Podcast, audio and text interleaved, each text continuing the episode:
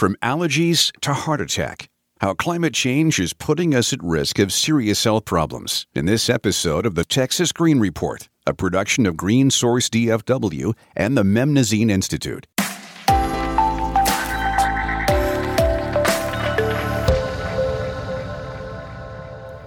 Discussion about global warming often focuses on thawing ice sheets, rising sea levels, and the plants and animals being affected which can seem unrelated to those of us living in North Texas.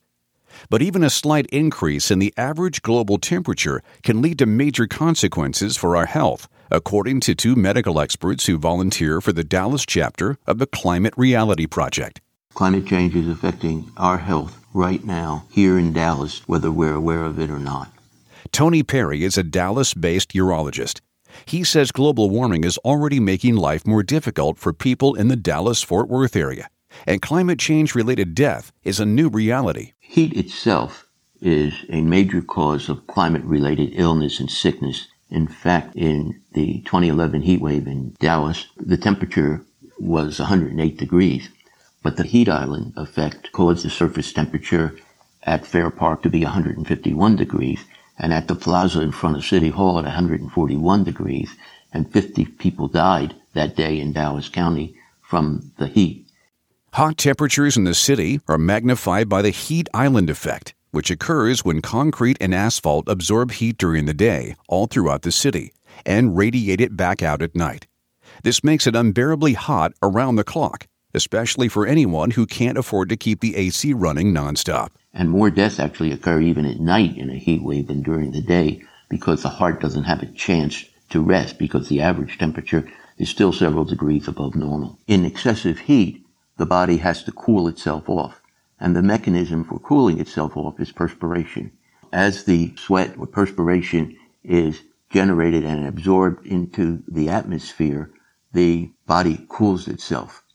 When it's very hot, to increase the blood flow to the surface in order to generate this perspiration, the heart has to increase its work or cardiac output and work harder.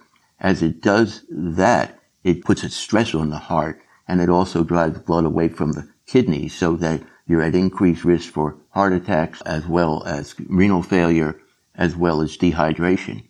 And if the humidity is high, then it's harder even if it's, you're generating the perspiration for that perspiration to be absorbed because there's so much uh, moisture in the atmosphere. This is called a wet bulb temperature, if you will, and it's a combination of heat and humidity. So the heart doesn't get a chance to rest, and the constant increased stress on the heart leads to these heat related deaths. Pediatric nurse Dorothy Perry says we're prone to dismiss heat waves as just being part of living in Texas. However, documented changes in our climate correlate to a long list of conditions that are getting worse, especially allergies and asthma. Yes, it's always been hot in Texas, but the fact is it's getting hotter each year and it's also getting hotter faster because of climate change. We are not only seeing hotter temperatures in the summer, but we're seeing an earlier summer and a later summer. Earlier hot temperatures in the spring and later hot temperatures into the fall. Because of the longer growing season and increased carbon dioxide and the heat, we're seeing more and more allergies. Allergy season starts earlier in the spring and lasts longer into the fall. And children are affected, especially. Having a longer allergy season means more days that people suffer when they go outside, more days that they can't breathe easily, that they're uncomfortable.